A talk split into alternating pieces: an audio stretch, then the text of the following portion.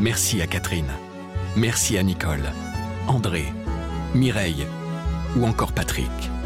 Merci à toutes ces personnes qui, grâce à leur legs en faveur du secours catholique, nous ont donné les moyens d'agir chaque jour pour les plus démunis. Sur la terre comme au ciel, continuez vous aussi le combat pour la fraternité en faisant à votre tour un leg au secours catholique. Demandez votre brochure leg auprès de Corinne en appelant le 0805 212 213 ou sur leg.secours-catholique.org.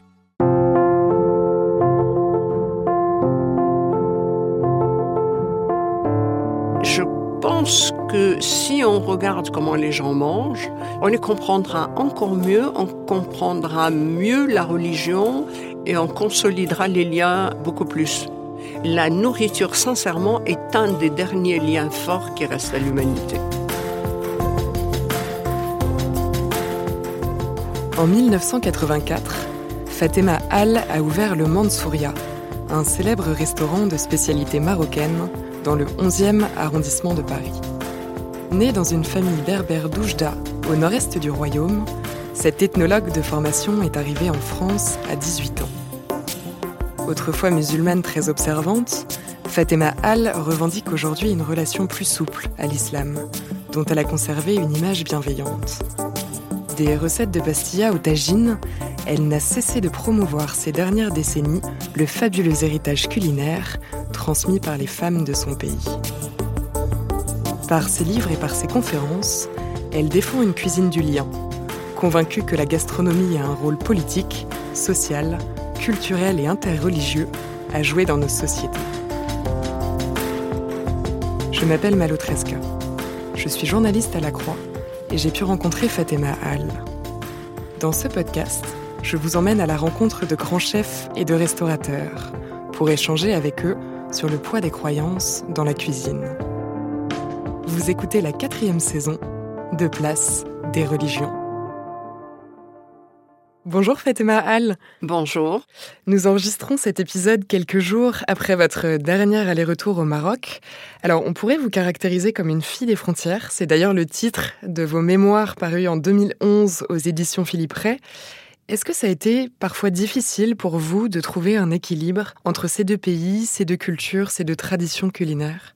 Oui et non, euh, mais je dois vous raconter une anecdote. Je crois que c'était le premier mois de mon arrivée en France et j'étais invitée euh, par un prêtre qui dirigeait Interservice Migrants une boîte euh, qui s'intéressait aux gens qui étaient dans les hôpitaux et en fait il nous proposait d'être des interprètes. Un jour il m'a invité à déjeuner et au moment de déjeuner, je mange les endives.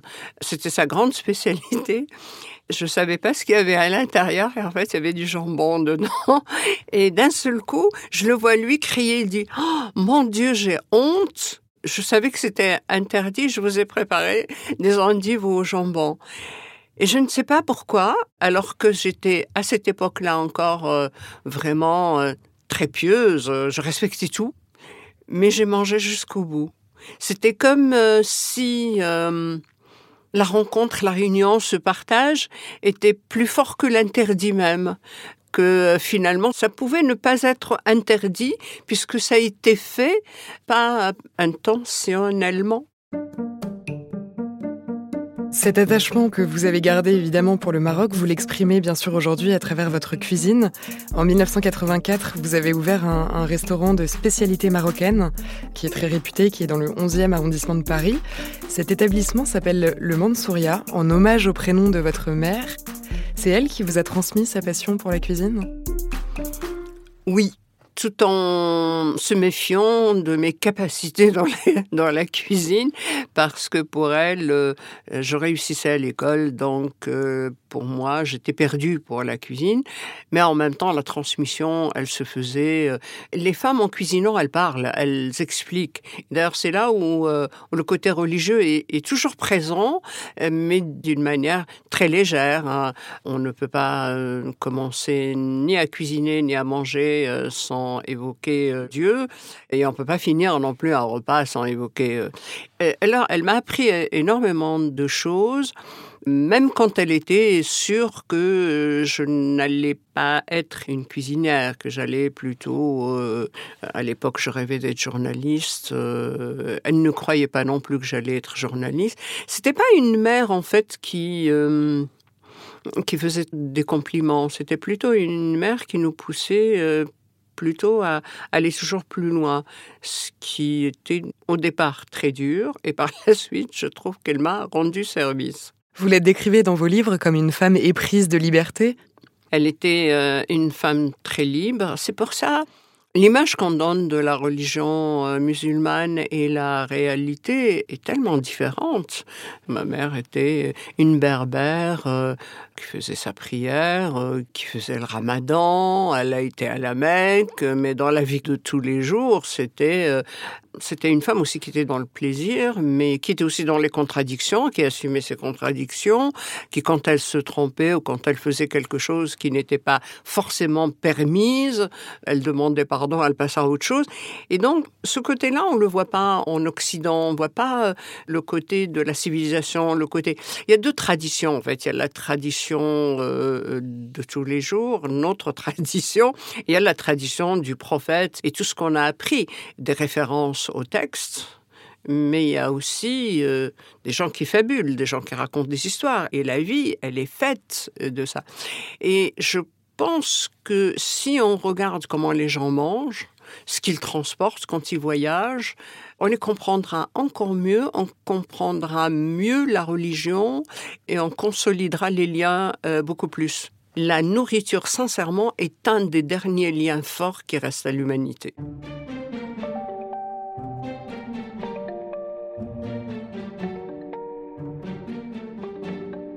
Vous avez dit euh, justement à plusieurs reprises avoir une image très bienveillante de l'islam. Sur quoi Sur quel précepte ou sur quelle notion est-ce que c'est construite cette image?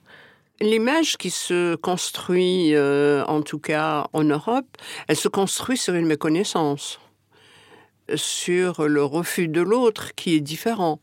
Et très très souvent, elle se construit aussi sur les manifestations religieuses, les manifestations extérieures religieuses. Donc euh, une, femme qui porte le, hijab ou la burqa ou je ne sais pas quoi, est-ce que je suis d'accord, je suis pas d'accord? Pour moi, c'est franchement pas la vraie question. Mais à partir de là, le mur se construit. Et quand on construit un mur, déjà, c'est très très difficile. C'est beaucoup plus intéressant de construire des ponts. Et le pont, ça veut dire la question. Et en fait, ce qui est très dur, et ça devient de plus en plus dur, c'est que les gens ne sont que dans l'affirmation par rapport à toutes les religions, et particulièrement la religion musulmane. Donc on ne pose pas la question. C'est comme ça. C'est soit on est contre, soit on est pour on sait pertinemment que la vie est beaucoup plus compliquée que ça dans tout. Il n'y a pas le blanc et le noir, il y a une nuance de couleur. Donc ne pas connaître l'autre, ne pas lui poser la question, ne pas l'entendre des deux côtés. Si vous posez la question peut-être à quelqu'un sur la religion juive ou la religion chrétienne, le mur se construit des fois de la même façon. Vous avez été par le passé euh, une musulmane très pratiquante. Aujourd'hui, vous semblez plutôt adepte d'une relation souple à l'islam. Comment s'est opéré ce basculement? C'est vrai que j'ai un comportement, une vie. Je ne suis pas l'exemple, moi, de la musulmane euh, telle qu'on la décrit ou telle qu'on l'imagine. Dans toutes les religions, la civilisation m'intéresse euh, peut-être beaucoup plus que la foi parce que je suis pleine de doutes et je suis pleine de questions. Je suis dans la cuisine et je n'ai jamais été en accord avec euh, la civilisation et la religion musulmane que depuis que je suis dans la cuisine. Mais pas euh, comme je l'entends à l'extérieur, pas comme celle que j'entends dans la presse, pas celle... Euh, non, moi je vois par exemple les fêtes religieuses, la grande fête, la fête du sacrifice pour moi, c'est se réveiller le matin. Bon, il y a, l'agneau qui est sacrifié, tout le monde sait d'où ça vient, mais c'est aussi euh, le partage, c'est aussi la, famille qui se regroupe, euh, le, le, pauvre qui mange euh, de la viande à ce moment-là, tout ce qu'on partage avec les autres. La fête de la fin du ramadan, l'Aïd c'est aussi la fête du pardon, c'est-à-dire que c'est le, le, matin où on mange beaucoup de douceur, alors c'est vraiment une, une fête, on mange énormément de gâteaux. Donc voilà, cette religion, moi, me rappelle ces plaisirs-là. Ces assiettes qu'on remplit pour aller voir la famille, on leur laisse cette assiette et on revient avec une assiette remplie par leur pâtisserie, mais en même temps, c'est le moment, quand on est fâché, de tout pardonner et de alors ça, c'est intéressant pour moi dans la religion et dans le rôle de la nourriture dans la religion.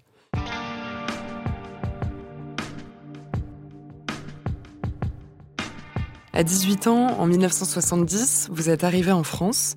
Vous vous êtes installé avec votre mari dans un HLM de banlieue parisienne. Quelques années, trois enfants et un divorce plus tard, vous avez repris des études de littérature arabe et d'ethnologie. Et puis donc en 1984, vous avez ouvert votre premier restaurant, le Mansouria. Est-ce que ça a été difficile au début pour vous de vous imposer aussi en tant que femme dans le paysage de la gastronomie marocaine française oui, c'était très difficile. Mais juste avant, déjà, pour monter mon restaurant, j'avais pas un centime. Ça a été vraiment terrible. Hein. Femme, sans le sou, sans garantie, sans apport personnel, c'était pratiquement impossible. Après, effectivement, ouvrir un restaurant, euh, on ne disait pas la cuisine marocaine, on disait la cuisine orientale, ce qui est une grave erreur. Ça veut dire que sur mes épaules, je dois porter tout l'Orient, l'extrême, euh, le Moyen-Orient, et dans chaque Orient, il y a un nombre incroyable de pays, incroyable de spécialités. Donc c'est quand même euh, du n'importe quoi.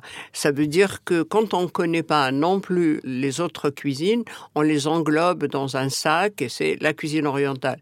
Et le Maghreb n'est pas en Orient plus. on est plutôt en Afrique. Et finalement, la cuisine a eu quand même pour vous un rôle d'émancipation, de, bouleversement, de reprise en main euh, dans une nouvelle direction de votre vie? Bah, Ça réglait déjà mon, problème. Je pouvais payer mon loyer, euh, j'étais autonome. Mais j'ai découvert que par la cuisine, c'est aussi toute une culture, toute une civilisation. Parce que la cuisine, elle parle quand on, voit un plat qui ressemble à un autre, tout de suite, je vois le lien.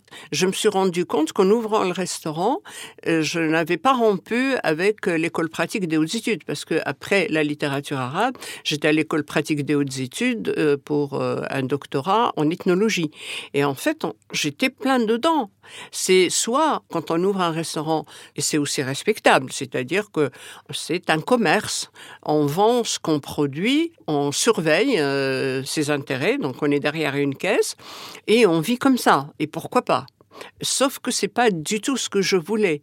Et comme euh, j'avais besoin d'ouvrir ce restaurant juste pour payer mon loyer, je me suis rendu compte que je pouvais et payer mon loyer, et vivre, et faire des recherches, et rencontrer des gens, et voyager, et écrire des livres.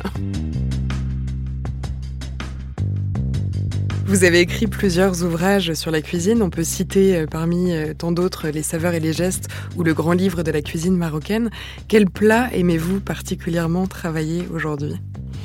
J'aime beaucoup de plats, sincèrement. Ça va, par exemple, de la, pomme de terre euh, avec la menthe très particulière euh, Pulio, qui est une menthe sauvage très parfumée, qui est absolument sublime. On a besoin de rien, on a besoin de quelques gouttes d'huile d'olive, de l'ail et de la menthe Pulio et des pommes de terre, à un plat très sophistiqué qui est la morosia, qui vient du XIIe siècle et qui est justement, c'était le plat qu'on préparait euh, lors de la fête de l'ail del Kébir, comme il y avait beaucoup de viande, il y a une viande qu'on partage, mais la viande qui reste, pour la conserver, on la faisait cuire 4-5 heures, parce que le sucre conserve, avec du sucre, 27 épices, et on l'a conservé dans, les jars. Alors j'adore cette recette parce que d'abord elle vient de l'Andalousie musulmane. C'était les Marocains du Sud, les Mouahidoun, les Almohades, qui occupaient l'Andalousie ces deux derniers siècles. Et donc ce plat, pour moi, il est plein de sens. Il est très beau.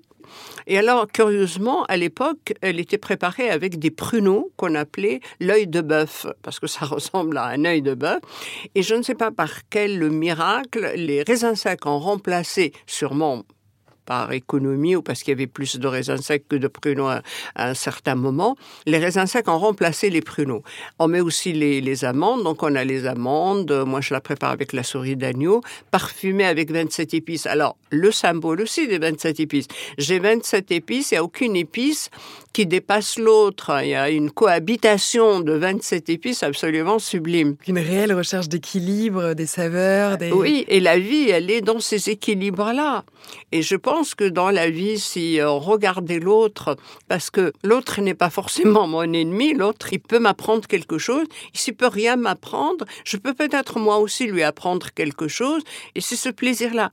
Si c'est simplement je m'impose comme juge, l'autre n'est pas bien, il porte le voile, ou, ou l'autre il mange du cochon, ou l'autre est juif, il est comme ça, ça n'a aucun intérêt.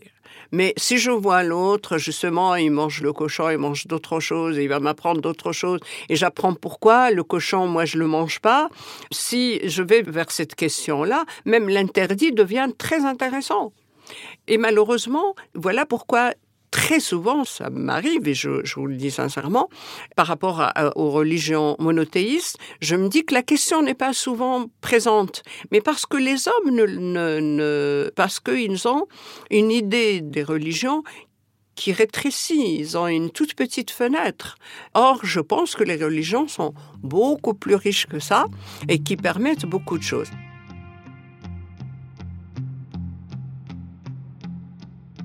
Vous cuisinez encore en suivant les méthodes traditionnelles ou est-ce que vous vous êtes euh, adapté à la modernité? Je suis entre le XIIe siècle et le XXIIe siècle. le XIIe siècle me sert euh, parce que j'ai des textes, donc je peux travailler sur euh, le, ce passé pas si lointain que ça, et parce que je respecte beaucoup l'héritage quand on m'offre quelque chose et j'hérite de quelque chose, je dois prouver que je suis digne de cet héritage-là. Donc j'essaye de comprendre, d'apprendre cette vieille recette et aussi l'adapter à ma manière maintenant de manger avec les euh, vous savez, on est passé du cru au cuit et du cuit euh, euh, sur la braise à l'électricité, au gaz. Donc déjà, la méthode change, donc le goût change. Et si le goût change et la méthode change, ça me permet de changer des choses. Je peux mettre moins de sucre, je peux mettre moins de gras et j'introduis d'autres produits à mes plats. Ce que je modernise, je respecte la base. Je respecte l'ADN du plat parce que j'ai vu des gens qui disent j'interprète un plat euh, quand je le vois, je ne vois plus l'autre. Il a disparu, donc il n'a pas interprété, il a inventé. C'est bon ou c'est pas bon, c'est subjectif. Mais dans la présentation, donc, euh, j'essaye de donner un éclairage. Je mets une rose de Dadès pour dire que la rose fait partie des 27 épices. J'essaye de mettre peut-être euh, de la cannelle et en expliquant gens, euh, moi je préfère la cannelle du Sri Lanka parce qu'il y a la cannelle de Chine, il y a la cannelle du Sri Lanka. En fait, tout dans la cuisine, pour moi, est moyen de discussion, de dialogue et d'apprentissage. Moi, j'apprends, et ce que j'apprends, j'essaie de le transmettre. La transmission dans la cuisine, c'est fabuleux.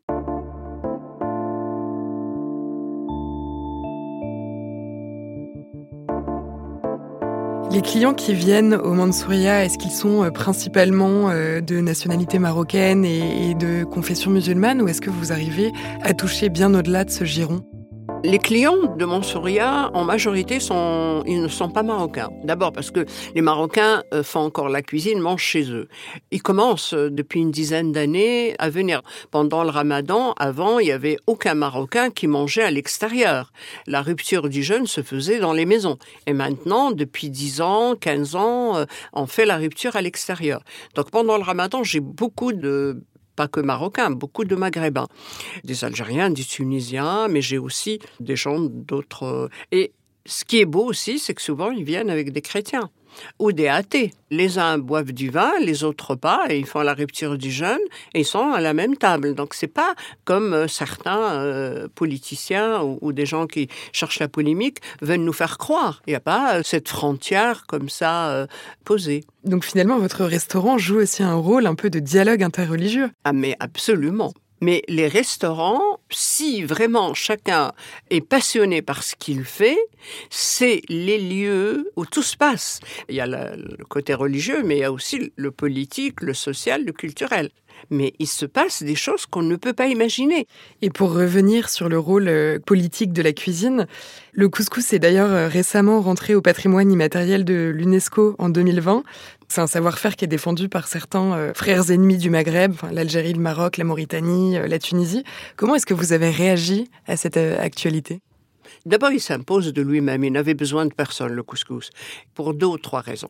La première raison, c'est le plat euh, le plus équilibré au monde. Il n'y a pas un autre plat au monde, j'en ai vu, ça fait 37 ans, je fais des recherches. C'est le seul plat où on a tout.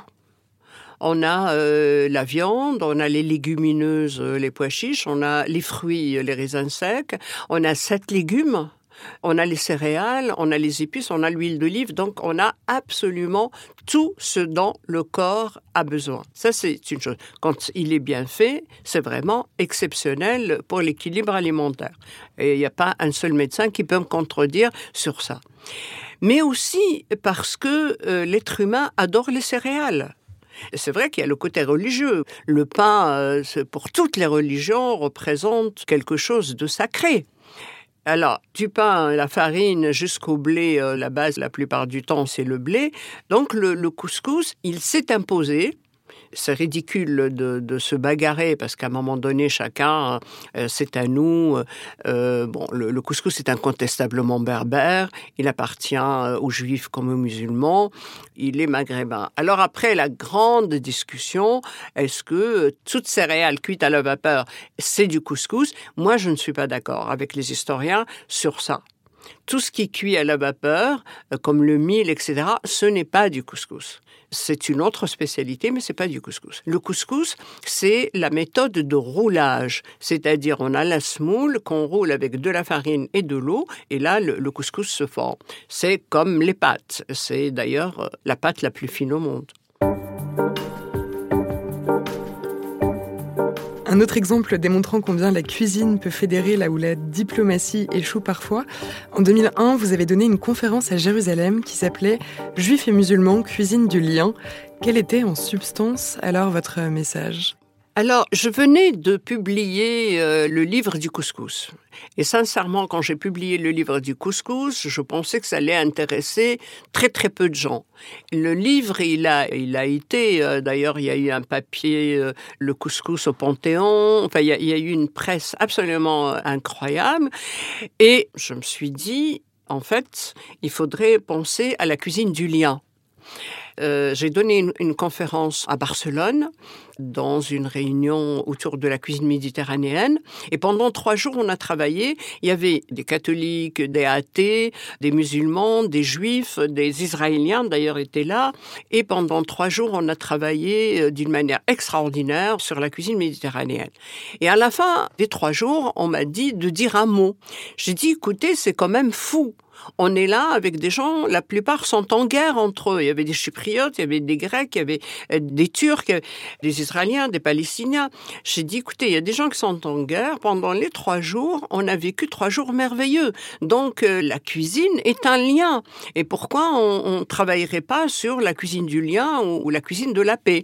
Et du coup, on m'a invité à Jérusalem et j'ai donné cette conférence juif et musulman la cuisine du lien. Tout ce qui nous lie, pas ce qui nous sépare.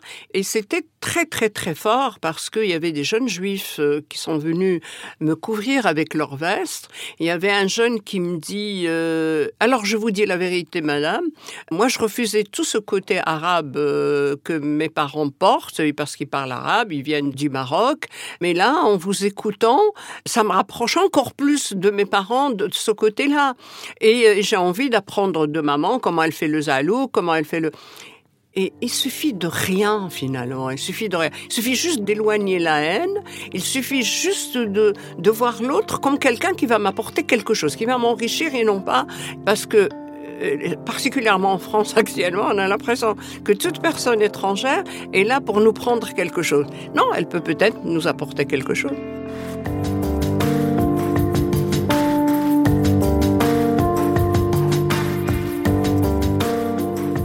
Venez d'écouter un épisode de la quatrième saison de Place des religions.